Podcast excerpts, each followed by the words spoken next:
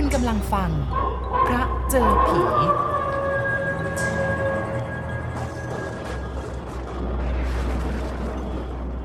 เมื่อข้าพเจ้าได้รับราชการทหารกองเสนารักษ์ปากคลองหลอดนั้น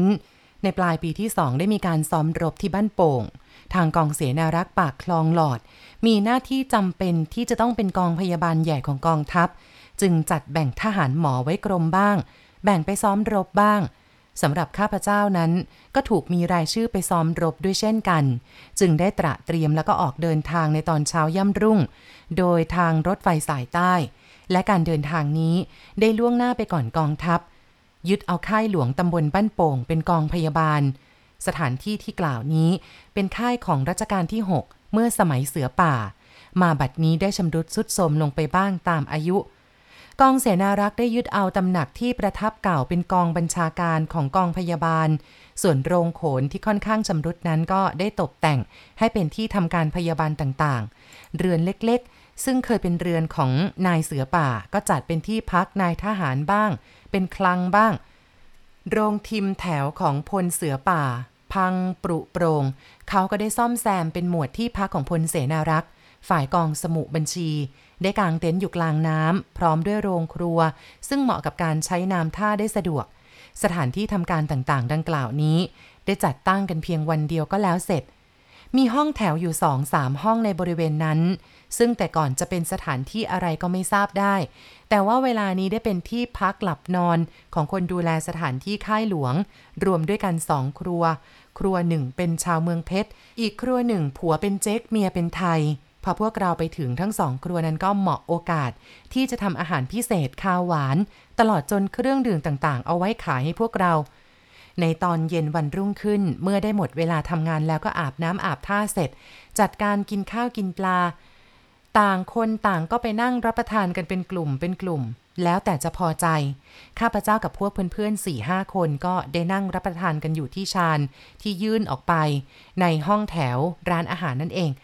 ในระหว่างที่รับประทานนั้นข้าพเจ้าก็ได้แหงนหน้าขึ้นดูต้นไม้ใหญ่ต้นหนึ่ง ซึ่งใหญ่โตผิดธรรมดาจากที่เคยเห็นมาโคนต้นอยู่ติดกันกับหมวดที่เรานอน เป็นต้นไม้ที่พวกเราเรียกชื่อไม่ถูก เลยถามแม่ค้าชาวเมืองเพชร ถึงได้ทราบชื่อของมัน นั่นคือต้นตาเสือ แล้วก็ได้เล่าประวัติย่อๆของมันให้ฟัง กล่าวกันว่าต้นไม้ต้นนี้มีเทพารักษ์มาแต่ครั้งไหนก็ไม่ทราบ เมื่อครั้งหนึ่งมีฝรั่งคนหนึ่งเป็นแขกของรัชกาลที่ 6 เคยมาพักอยู่ด้วย เมื่อมีการซ้อมรบเสือป่า วันหนึ่งฝรั่งคนนี้แหละก็เลยหยิบกล้องส่องทางไกลส่องดูวิวทิวทัศน์ต่างๆ จนทั่ว ลงท้ายยังไงก็ไม่ทราบได้ เบนกล้องขึ้นไปมองดูที่ต้นตาเสือนี้ทันใดนั้นฝรั่งคนนี้ก็ต้องร้องเอะอะโวยวายบอกว่า เห็นคนนั่งอยู่บนนั้นคนหนึ่งแต่งกายคล้ายกับละครไทย เรื่องมันเป็นแบบนี้เองที่ทำให้ชาวบ้านร้านตลาดแถวนี้ เขาแน่ใจว่าต้นตาเสือนั้นมีเทพารักษ์สิงสถิตอยู่คำบอกเล่านี้แม้แต่พวกเราจะนึกว่าเป็นนิยายมากกว่าเรื่องจริงก็ตาม แต่หาได้มีใครพูดคัดค้าน แต่สิ่งหนึ่งสิ่งใด ต่างอือออกันไปตามเรื่องตามราว นู่น ต้นโพนู่น ก็ใช่หยอกซะเมื่อไหร่ล่ะ นี่เป็นเสียงของชายกลางคน ซึ่งเป็นสามีของแม่ค้าชาวเมืองเพชรนั้น พูดขึ้นพร้อมกับชี้มือไปยังด้านหนึ่งของค่าย เราได้พากันมองตามมือที่แกชี้ ก็เห็นต้นโพอยู่สามต้น ขึ้นอยู่ใกล้ๆกัน ด้านนั้นห่างจากที่เขานั่งราวๆสี่เส้น ต้นโพที่กล่าวนี้ อยู่ชิดถนนสายยาวที่ตัดจากบ้านโป่งไปเมืองการมาก เป็นไงจ้ะนะพวกเราหันมาถามแก หลังจากได้มองดูต้นโพนั้นอยู่สักสองสามอึดใจ อ่า ร้ายนักเชียว แกพูดแล้วก็สั่นหัวประกอบ ดูกับว่ามันร้ายแรงจนแกสั่นเสียน เจ้าย้อยถามว่า ผีดุมั้งปัดโถพี่เลนนัก แกพยักหน้าพร้อมกับตอบ เขาว่ากันว่าเจ้าโพสามต้นเนี่ยนะ คนโบราณเนี่ยเขาปลูกเอาไว้เป็นเครื่องหมาย โดยเขาฝังซับเอาไว้ ในบริเวณนั้นแหละ แต่ไม่มีใครรู้หรอกว่าฝังไว้ตรงไหน นายเนี่ยสังเกตดูให้ดีสิ เขาปลูกเป็นรูปหน้าจั่วเอาไว้นะ พูดแล้วก็เตือนให้เราดูอีก พวกเราก็มองตาม ข้าพเจ้าจึงถามว่า มีใครเคยขุดบ้างไหมจ๊ะนะ ไม่มีใครกล้าขุดดอก ผีดุจะตาย แกว่า ก็เมื่อปีกลายนี่เอง มีสองคนพ่อลูกทางบ้านเหนือโน่นแอบมาขุด ยังไม่ทันจะพบอะไรเลยมีคนคอขาดเดินออกมาจากดงไม้รกๆ แถวนั้น มาถามว่า ขุดอะไรกันวะ อืม เจ้าถมคราง เอาเรื่องเหมือนกันนะ ถ้าจะเป็นผีเฝ้า ก็งั้นสิ พ่อไล่สวิ่งกันจูดดีทั้งพ่อทั้งลูกนะไม่ตาย แกรับคำตามเจ้าถมถาม การรับประทานข้าวแดงตามธรรมดา อยู่ในกรุงเราก็แสนจะเอือม กลืนยากกลืนเย็น ไม่ผิดอะไรกันกับรับประทานรำแต่มาถูกอากาศที่ดีเข้า ก็เลยเป็นอร็ดอร่อยไปได้ แล้วก็ยิ่งได้ฟังเรื่องเล่าอะไรต่ออะไร แบบนี้ทำให้ชูรสได้ดีเหลือเกิน ทีนี้พอจบเรื่องเล่าเราก็อิ่มข้าวพอดี แล้วต่างก็ยังจำประวัติของต้นไม้ชนิดนี้ได้ ในคืนแรกเวรยามไม่มี ยังไม่ได้จัดระเบียบ ก็ยังคงอยู่กันแบบสบาย ว่าจะจัดเวรกันก็ต่อเมื่อรุ่งขึ้นการมาซ้อมรบแบบนี้ดูจะสบายมากโขอยู่ กิจการหนักหนาก็ยังไม่มี เพราะว่าเรายังไปก่อนกองทัพ คเนว่ากว่ากองทัพจะเดินไปถึง ก็อีกหลายวัน เพราะว่ากองทัพนั้นเดินเท้า หาได้ขึ้นรถไฟอย่างเราไม่ ส่วนเรานั้นก็ต้องขึ้นรถมา ก็โดยทางกองทัพกรุณาเห็นข้าวของในเรื่องรักษาพยาบาลมากมายนัก แล้วก็อีกประการต้องจำเป็นที่สุดว่า กองพยาบาลจะต้องรีบมาก่อนเพื่อตระเตรียมสถานที่ให้เรียบร้อย ฉะนั้นงานของพวกหมอจึงไม่มีอะไรมาก จะหนักก็ต่อเมื่อกองทัพมาถึง และเกิดมีคนเจ็บไข้ขึ้น หมอจึงจะมีงาน ในตอนเย็นวันหนึ่ง พวกเพื่อนของข้าพเจ้าที่ถูกคอกัน3-4คน ก็ได้พากันออกไปเที่ยวยังตลาดบ้านโป่งอย่างสนุกแล้วก็ต่างคนต่างไปด้วยกันสี่คนนี่แหละ พอตกเวลาสักสี่ทุ่ม คณะของข้าพเจ้าสี่คน ได้เกิดเหตุวิวาทกันขึ้นกับชาวพื้นที่ ถึงกับเกิดเอะอะไปทั้งตลาด ข่าวได้แซดไปถึงกองพยาบาลนายทหาร จึงออกไปจับตัว ก็พบพวกเรากำลังอารวาสอยู่เจียวจ้าวที่ในตลาด เลยมัทธุราชเราทั้งสี่มาที่กอง ชั้นแรกพวกนายนายจะเอาโทษเราให้ได้ แต่เขาก็คงจะนึกถึงเรื่องที่ทำส้วมที่ยังไม่สำเร็จขึ้น จึงหมุนมาเอาโทษเรา เพียงให้ขุดหลุมส้วม 12 หลุมให้แล้วเร็วๆ และสั่งถอนกำลังทหารที่ระดมทำไว้ก่อนนั้นเสีย เหมาให้พวกเราสี่คนทำทั้งหมดซึ่งก็นับว่า เป็นการหนักเอาการอยู่ แต่อะไรไม่นึกตะขิดตะขวงใจเท่ากันกับส้วมของเรานี้ ต้องอุตริไปปลูกขึ้นใกล้กันกับต้นโพต้นนั้น เรารู้สึกว่ามันน่าเกลียดจริง ๆ ถึงจะคิดว่าเป็นต้นไม้อันปราศจากวิญญาณอย่างคนเรา แต่เป็นไม้ใหญ่ที่น่าเกรงขามบ้าง ทั้งยังเคยมีประวัติอยู่ซะด้วย หาใช่ต้นไม้ธรรมดาที่ควรจะเหยียบย่ำ เป็นการยากละที่จะนำเรื่องชนิดนี้มาหาเหตุผลขึ้นนำเสนอต่อพวกนาย เพราะทหารไม่เคยกลัวผีสางนางไม้อะไรทั้งสิ้น ขืนทำไปขัดข้องก็อีรังขังขอบ จะได้รับคำอันไม่ไพเราะหู พวกนายนายมักจะยกเอาตารางมาให้เราเสมอ แม้แต่จะเป็นคำล้อเลียนก็ตาม มีคำตารางติดมาด้วย มันเป็นของเก๋สำหรับนายที่จะพูดสัพพยอก เขาหาได้นึกบ้างว่า มันก็เป็นการอัปมงคลแก่เราโขอยู่ เมื่อไม่มีอะไรดีไปกว่า ก็จะทำตามคำสั่งซะ พวกเราก็หยิบจอบหยิบเสียมใส่บาตรงไปยังต้นโพ เป็นครั้งแรกที่ข้าพเจ้าได้เข้ามาถึงต้นโพสามต้นนี้โดยใกล้ชิด แงนขึ้นดูความใหญ่โตของกิ่งก้านสาขาและลำต้น ก็รู้สึกว่าใจสั่น ช่างใหญ่โตมโหฬารดูร่มทึบน่ากลัวจริง สมกับที่เขาล่ำลือกันว่า มีนางไม้ ตายแล้วโว้ยพวกเรา เจ้าย้อยร้อง ไอ้พวกนั้นขุดไว้นิดเดียวเท่านั้น เราต้องขุดกันเอือมเชยวละต้องเอาเขาเว้ย เรามันอยากทำผิดนี่ว่า ข้าพเจ้าว่า เต็มที สนุกประเดี๋ยวเดียวต้องขุดดินย่ำแย่ จะมีพูดแล้วก็หัวเราะแค้นๆ ขุดกันตามสบายแล้วกันวะ วันนี้ไม่แล้ว พรุ่งนี้ก็ต้องแล้วล่ะ ข้าพเจ้าพูดพลางกอดกางเกงฟอร์ม พรุ่งนี้ไม่แล้วก็มารืนมาเรื่อง เจ้าใบต่อ ทั้งสามคนสี่คนรวมถึงตัวผม ก็ลงมือขุดกันตั้งแต่เช้าถึงเที่ยง ชักจะร่วมเข้าไป แต่รู้สึกว่ามือระบม เพราะว่าตรงนั้นดินมันแข็งมาก จึงหยุดพักร้อน พอบ่ายก็ลงมือทำต่อจนเย็นจึงได้แล้วเสร็จ ต่างคนต่างแบกจอบแบกเสียมเดินกลับ ใครวะจะเป็นคนมาส้วมมาอึตอนกลางคืนเนี่ย เจ้าใบพูดแล้วก็หันไปดูต้นโพ ฉันน่ะของดละกันเว้ย เต็มที่ก็เข้าแอบถ่ายตามริมน้ำจะมีว่า ไม่เหมาะจริง ๆนะไอจะมาทำเวทที่นี่นะดูเป็นการเหยียบย่ำไม่เคารพต่อสถานที่ซะเลย ตรงอื่นก็มีถมถืดไม่เอาเจ้ายอยพูด พอถึงหมวดก็จัดแจงไปอาบน้ำค่อยรู้สึกว่าสดชื่นขึ้นบ้าง ที่ได้อากาศละเอียดผิวน้ำในแม่น้ำนี้ ถ้าหน้าน้ำจริง ๆ น้ำจะเต็มแม่น้ำ พอแล้งอย่างที่กำลังมาซ้อมรบนี้ น้ำจะแห้ง ไปมีเอากลางๆ ฉะนั้นริมฝั่งจึงเป็นหาดทรายละเอียดอ่อนน่าวิ่งเล่น ตรงไหนเป็นแอ่งลึกหน่อยก็มีน้ำขังอยู่ใสแจ๋วยังกับกระจก เดินลุยเล่นเย็นสบาย ถ้าน้ำลึกเพียงสองวาเราก็อาจจะมองถึงพื้นได้ น่าอิจฉาพวกชาวเมืองนั้น ที่ได้มีที่พำนักพักพิงดีๆ แบบนี้ ได้อยู่กับธรรมชาติที่สดชื่น อากาศก็ดี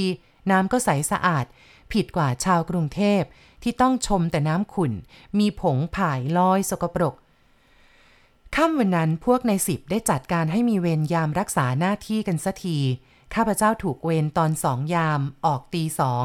เวรหมวด แล้วก็ต้องยืนอยู่ใกล้กันกับ ต้นตาเสือซะด้วย ก็ชักใจคอจะไม่ค่อยดี แต่ว่าหน้าที่ก็ต้องเป็นหน้าที่ละหลีกเลี่ยงไม่ได้นี่ รู้สึกว่าช่างเงียบสงัดเหลือเกิน เราเคยอยู่แต่เวรที่กองในกรุงเทพ แม้จะดึกดื่นเที่ยงคืนอย่างไร ก็รู้สึกว่าอุ่นหนาฝาข้าง พูดถึงที่นี่นี่มันช่างผิดกันมากนัก ไม่มีอะไรยืนอยู่ในป่าช้า มีตะเกียงสนามให้ดวงหนึ่งสำหรับทำแสงสว่าง ตรงที่ที่เวรหมวดยืนนี้เขาจัดที่ให้ เหมาะกับสายตาของยาม ที่จะมองไปไกลหลายทิศ อาจจะมองดูทางกองบัญชาการก็ได้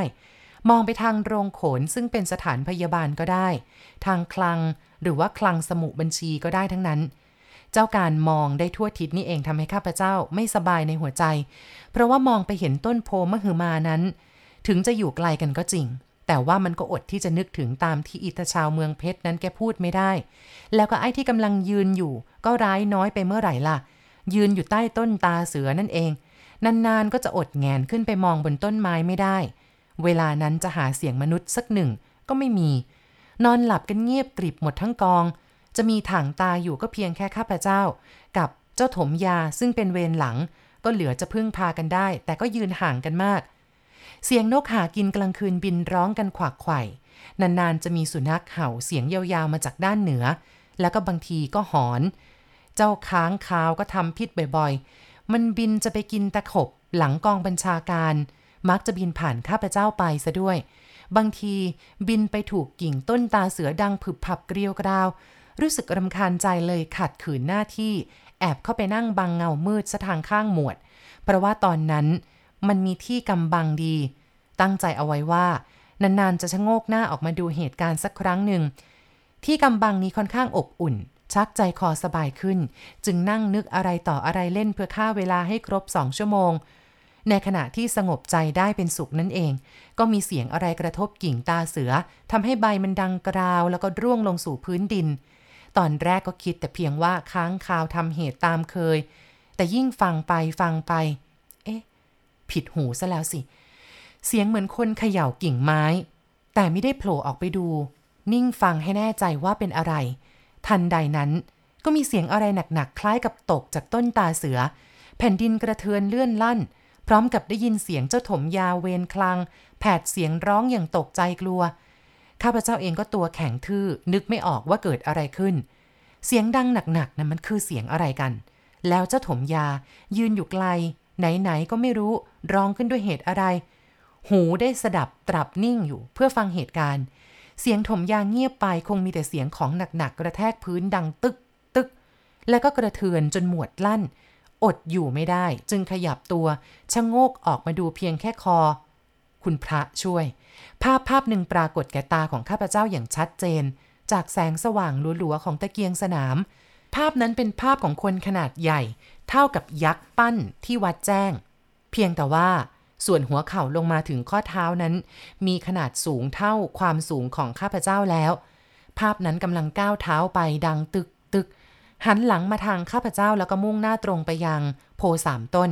ข้าพเจ้าก็หมุนตัวกลับกระโจนพรวดไปทางหน้าต่างหมวด แล้วก็โผกายเข้าไปยังพวกทหารที่นอนหลับ เสียงโครมครามของข้าพเจ้าแล้วก็เสียงเอะอะตกใจของผู้ที่ถูกโถมเข้าไปเวลาหลับ เกิดเป็นเสียงดังกึกก้องทำให้คนทั้งหมวดตื่นแตก ต้องเสียเวลาอธิบายกันหลายนาทีจึงได้ทราบเรื่อง พวกพลทหารแล้วก็นายสิบ เชื่อตามที่ข้าพเจ้าได้เล่าให้ฟัง แต่ว่าพวกนายนายนั้นไม่เชื่อได้เคี่ยนฆ่าข้าพเจ้า ด้วยวาจา ชนิดหน้าอาย หาว่าตาฝาดขี้ขลาดยังกับผู้หญิง ไม่สมควรจะเอาเครื่องแบบทหารมาสวมเลย สวมให้ผู้หญิงน่าจะดีกว่า ข้าพเจ้าหมดคำโต้ตอบหรืออธิบายอะไรอีก กลับออกไปยืนยามตามเดิม เสียงพวกนายบางคนหัวเราะส่งท้ายตามออกมา ในชั่วขณะนั้นเอง ถมยาริมฝั่ง ก็ได้วิ่งเข้ามาที่ที่หมวด แล้วก็ได้เล่าให้ฟังว่าได้เห็นเหตุการณ์แบบเดียวกันกับข้าพเจ้า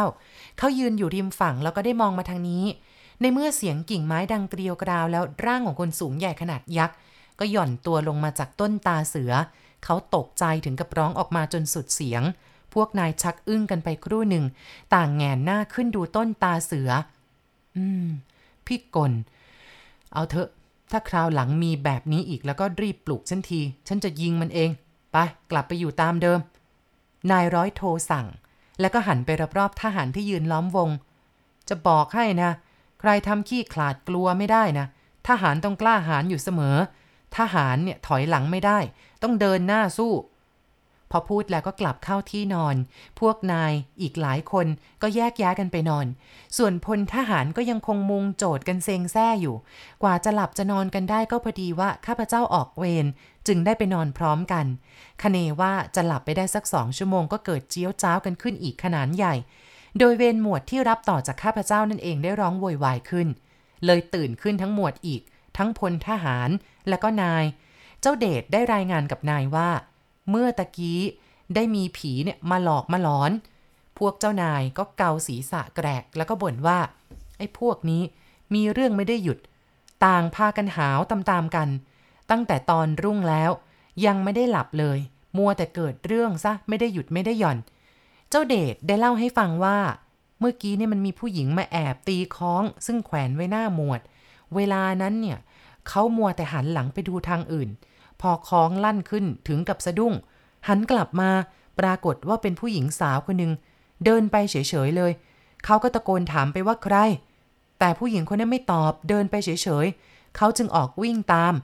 ซึ่งขณะนั้นผู้หญิงประหลาดเนี่ยกำลังบ่ายหน้าไปทางโรงโขน แต่พออีกสองวาจะถึงตัว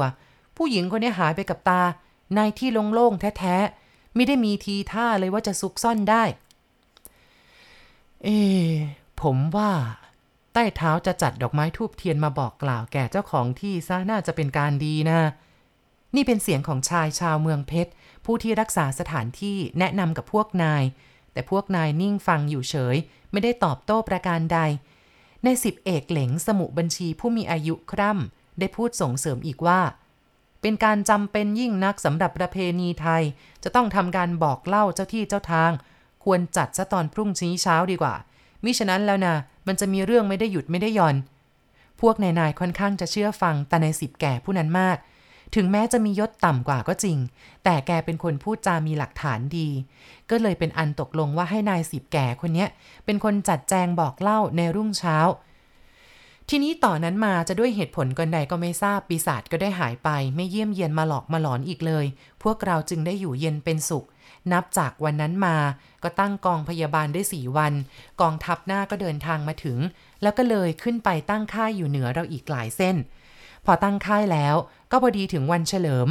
ทางกองทัพจึงจัดให้แต่งไฟทุกกรมกอง ตามแต่จะแต่งได้ พร้อมการมหรสพทางกองพยาบาลเราก็จัดให้มีการสนุกสนานเหมือนกัน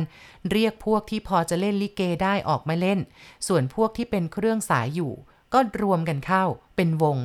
มารับลิเก การเล่นของเราเป็นไปอย่างแกนๆส่วนมากไม่ค่อยถนัดในการเล่นชนิดนี้ ลิเกก็เต็มทนร้องกลอนก็ไม่ค่อยจะกินกัน นึกจะลงก็ลงเฉยๆ บางทีเครื่องสายรับไม่ทัน จนพวกคนดูรำคาญใจ ถึงกับช่วยเอาปากรับหนอยหนีหนอย แทนเครื่องสายหลายหน เสียงคนแก่เสียงเด็กเล็กติกันว่าไม่เป็นรถ พรุ่งนี้ วกเราต้องบ่ายหน้าไปร่วมกันสนุกกับกองทหารราบ โดยว่าทางเราจะเอาสนุกไม่ได้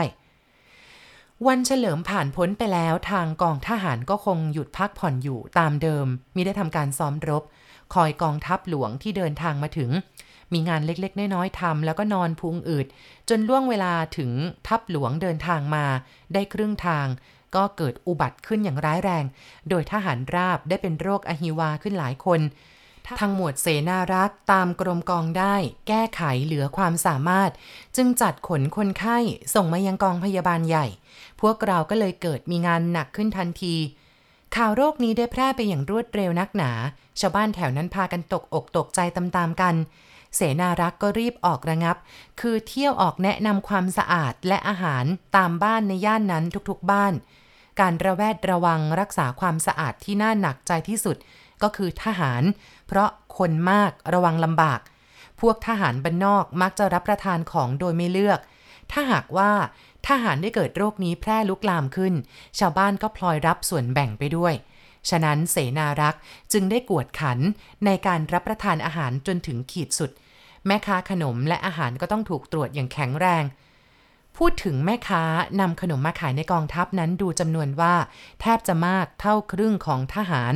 โดยมากเป็นแม่ค้าสาว พวกทหารจึงป้วนเปี้ยนเวียนซื้อกินกันไม่หยุดหย่อน บางคนอิ่มแทบจะกลืนไม่ลง ก็ยังทนซื้อนั่งกระเดือกเข้าไปทีละช้อนสองช้อน ก็น่าจะมาจากพวกแม่ค้าเป็นส่วนมากสำหรับโรคนี้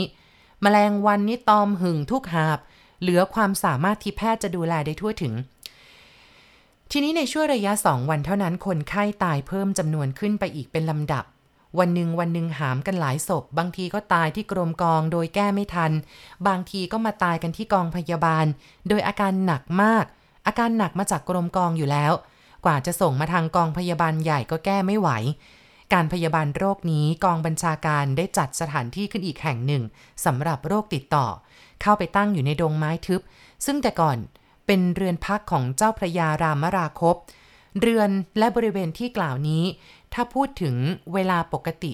ไม่มีการเจ็บไข้แล้วก็ตายซับตายซ้อนกันแบบนี้ ก็เป็นเรือนร่มเย็นครึ้มหน้าอยู่ แต่ว่าตอนนี้กลายเป็นที่มรณะหรือว่าป่าช้าซะแล้ว เงียบสงัดไกลผู้คนเหลือเกิน ถ้าใครถูกเวรรักษาโรคนี้ในเวลากลางคืน รู้สึกสีหน้าสลดไปตามๆกัน นอกจากจะรังเกียจโรคที่จะติดต่อ เนื่องที่ต้องอุ้มลุกอุ้มนั่งหรือเช็ดอุจจาระแล้ว ยังรังเกียจศพที่ตายลงตอนเย็น ไปตามสับเปลือไม่ทันจะต้องเอามานอนค้างเรียงกันไว้หลายศพ ทุกๆเวรเขาจัดให้มีสองคนเท่านั้น ตะเกียงหนึ่งดวงถ้าเวรคู่ไหน ไปโดนเวรที่ง่วงเหงาหาวนอนนั่งหลับบ่อยๆ เจ้าคู่เวรอีกคนก็เดือดร้อน คือต้องนั่งทางตาระวังคนไข้ แล้วก็นั่งเฝ้าผีอยู่คนเดียว บางคราวเนี่ยลมพัดจัดจัดได้พัดเอาผ้าที่คลุมเปิดออกหมดทำเอาสะดุ้งตกใจ และหน้าที่ก็ต้องเข้าไปจัดการคลุมซะตามเดิม ครั้นจะพากันหลบไปอยู่สหางเรือนนี้ก็ไม่ได้ เพราะว่าในที่รวมนั้นยังมีคนไข้ที่ยังนอนแนบอยู่อีกหลายคน ไม่ใช่เพียงแต่คนตายเท่านั้นในคืนหนึ่งข้าพเจ้าต้องโดนเวรนนี้กับเจ้าย้อย คืนนั้นมีศพค้างอยู่สามศพ แล้วก็ได้ขาดใจลงไปในเวรข้าพเจ้าอีกสองศพทำให้รู้สึกเยือกเย็นเหลือกำลัง กว่าจะพ้นเวรหนึ่งชั่วโมงได้รู้สึกว่านานราวกับติดตารางสักเดือน พอพ้นเวลาได้ดีใจเหมือนได้ขึ้นสวรรค์ ชวนเจ้าย้อยรีบบุกออกมาจากที่ตรงนั้นโดยเร็ว อุปทานมันช่างยึดมั่น ไอ้ดวงหน้าของคนที่ตายทุกๆศพยังติดตาไม่รู้ลืม ตลอดจนกิริยาของมัน เมื่อจวนจะตายมีอาการบิดตัวร้องว่าปวดท้อง ดวงตาลึกโหล เพราะอุจจาระออกมาก น้ำเสียงแหบแห้งอ่อนแรง ทุกๆ อย่างจำได้ชัดเจน พอกลับถึงหมวดก็รีบชวนกันไปอาบน้ำไม่อยากจะอยู่ช้าเลย ต้องการชำระล้างร่างกายให้สะอาดท่าเดียว ข้าพเจ้ากลัวโรคนี้ยิ่งกว่าเสือ พอมาถึงชายตลิ่ง เราก็เห็นแสงไฟของพวกหาปลา หมู่หนึ่ง อยู่ที่พื้นหาดทรายด้านเหนือ แสงแดงพรึดยังกับเฉลิมน่าสนุก จึงรีบไต่ตลิ่งลงไปยังหาดทราย เจ้าย้อยชวน และกระบุยหน้าไปยังพวกจับปลาซึ่งอยู่ไกลลิบ เราไปดูเขาสุ่มปลากันเถอะเว้ย เออ ดีเหมือนกัน ข้าพเจ้าคล้อยตาม มักจะมีผู้หญิงมาสุ่มแยะ อืมปะ เจ้าย้อยตอบสั้นๆ แล้วก็ออกเดินนำข้าพเจ้าก็เดินตามไป เฮ้ย หยุดรอเขาอยู่ตรงนี้ดีกว่าเว้ย ประเดี๋ยวเข้ามาทางนี้ เจ้าย้อยทวง จริงด้วย ดีเลย เราจะได้ไม่ต้องไปไกลกองของเรา ข้าพเจ้าพูดแล้วก็หันไปดูบนฝั่ง ว่าจะเดินมาห่างสักกี่มากน้อย เอ้ย เดินมาเป็นกองเลยเว้ย ข้าพเจ้าร้อง แล้วก็เดินลงไปยืนอยู่ในหน้าที่ตรงตื้นๆ ยืนเอาเท้าแช่น้ำสบายดีเจ้าย้อยพูดเมื่อมองเห็นข้าพเจ้าทำอยู่ก่อนแล้ว ก็เดินตามลงไปยืนอยู่ใกล้ๆ เวลานี้ทั่วทุกที่บริเวณนั้นกำลังอยู่ในความสงบเงียบ ความมืดปกคลุมไปทั่วทำให้ เห็นต้นไม้เล็กใหญ่ดำมะเมื่อม เป็นสีตัดกันกับท้องฟ้าสีน้ำเงินคร่ำ เรายืนคุยกันเบาๆ พอได้ยินเสียง นานๆ ก็หยุดฟังเสียงน้ำไหล ทางด้านของเราเสียงตะลิ่งทรายก็พัดลงมาในน้ำดังกึกก้อง แล้วความเงียบก็กลืนหายไป สุนัขทางบ้านเหนือหอนกันขึ้นระงม ด้านนั้นเองเป็นด้านที่ล้มตายกันอย่างน่าสยดสยอง คนมันตายมาก หมาชักจะหอนเน่จ้ายอยพูด ข้าพเจ้าเองก็ไม่ได้โต้ตอบอะไร เป็นแต่พยักหน้า มีขนลุกบ้างน้อยๆ กูอยากกลับกรุงเทพจริง ๆ เลย ทำไมไม่มีคำสั่งกลับว่า ตายกันออกโครมโครมแบบเนี้ย ข้าพเจ้าว่า ต้องกลับแน่ละ ถ้าแม่ทัพรู้ข่าวคำสั่งกลับทันที ที่ไหนจะยอมเสียชีวิตมนุษย์ไปทุกวันทุกวันล่ะ เออแล้วป่านนี้แม่ทัพจะรู้หรือยังวะเนี่ย ยังไงก็ไม่รู้ เจ้าย้อยตอบอย่างตรึกตรอง ข้าได้ยินชาวบ้านนี้พากันแช่งด่าพวกเราทุกวัน ว่าทำมาให้มันเกิดขนพองสยองกล้าวตายกันเป็นระเนระนาดในขณะที่พูดค้างอยู่นี้ พวกหาปลาได้เดินใกล้เราเข้ามา และทันใดนั้น เราทั้งสองกลับฉงนสนเท่นัก ด้วยความเข้าใจเดิม บอกว่าพวกหาปลานั้น บัดนี้ความเข้าใจนั้นได้เปลี่ยนเสียแล้ว เมื่อใกล้เข้ามาเราจึงเห็นผิดหูผิดตา โดยว่าพวกนั้นไม่ได้มีสุ่มมีสวิง ที่จะทำการจับปลาแม้แต่อย่างเดียว กลายเป็นเดินถือค้องถือคบกันมา แล้วซ้ำยังร้องเพลงอะไรเพิ่มมาด้วย เพียงแต่เห็นรูปการก็รู้ว่า เป็นขบวน แต่แห่บ้าแห่บออะไรกันในเวลาค่ำคืนแบบนี้ล่ะ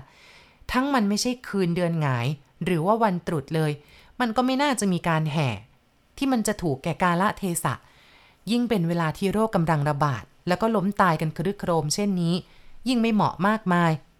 แห่อะไรวะย้อย อืม พี่กล เจ้าย้อยคราง แล้วก็จับสายตาดูการเคลื่อนไหวของขบวนนั้นอย่างพินิษพิเคราะห์ ข้าไม่เห็นจะมีอะไรต้องมีการแห่ขึ้นเลยนี่หว่า นั่นนะสิ